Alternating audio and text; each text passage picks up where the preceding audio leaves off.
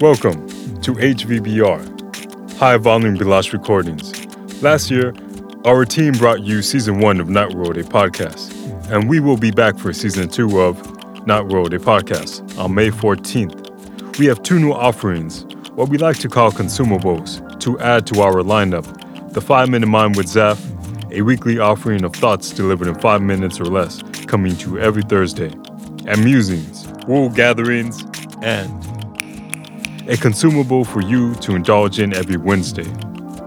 From the writers and talent behind Night World, a podcast, please enjoy a short.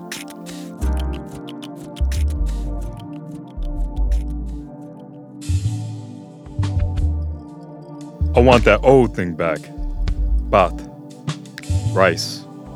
Friend to me before I could acquire companions. It's food, something to be consumed. Yet there's a definite relationship, one that is at times transactional, though always selfless.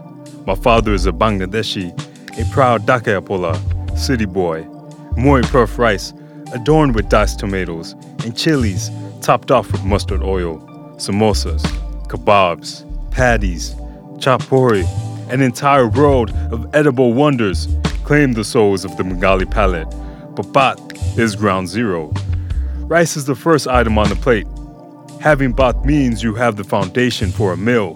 Now you can build. The Bengali cuisine was a singular governor for the diets of two half breeds, my brother and myself.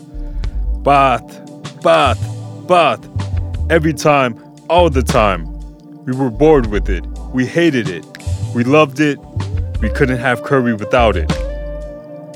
What is curry on its own? Stew? It's the equivalent of gravy minus the taters. Uh, nah, nah, nah. Rice is thrown at weddings. In Bengali weddings, just like the bride, groom, and attendees, it is gussied up. Then it, bak, makes an appearance as biryani. Biryani is as important as a couple to be wed. If you don't have good biryani at a wedding, well, sorry, partner. We often remember weddings from the biryani served rather than the couple making the union.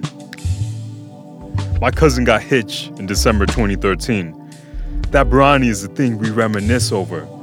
Food is a concrete thing. Things tether memory to times and places. My intimate relationship with Bath turned out to be an ephemeral one. Rice, once a pivotal component to my diet, to me, had to make an exit. In the summer of 2019, I found out I was a person with diabetes. From that point onward, I had to become a Bengali without bath. I'm a person of extremes, always been. The common quip is rice is the Bengali crack. It's addictive and you crave more. Drugs are drugs, food is food. You can give yourself wholly to both. I have, for the better part of my life, been overweight.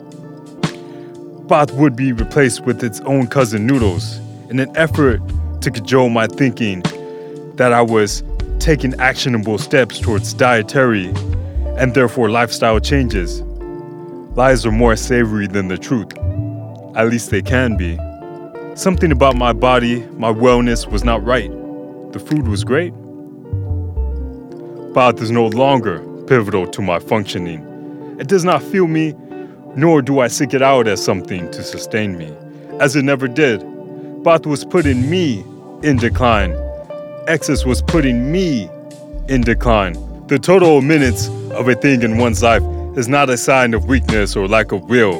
For me, it was the impetus that gave my will traction. Some of us move in progressions. I had to remove to progress. Bath no longer is pivotal to my functioning but it will always be a component of who I was, and its removal from my diet is pivotal in who I am becoming. Besides, my people love, love, love it. So I raise an ochoko of sake to you, Bat. Cheers.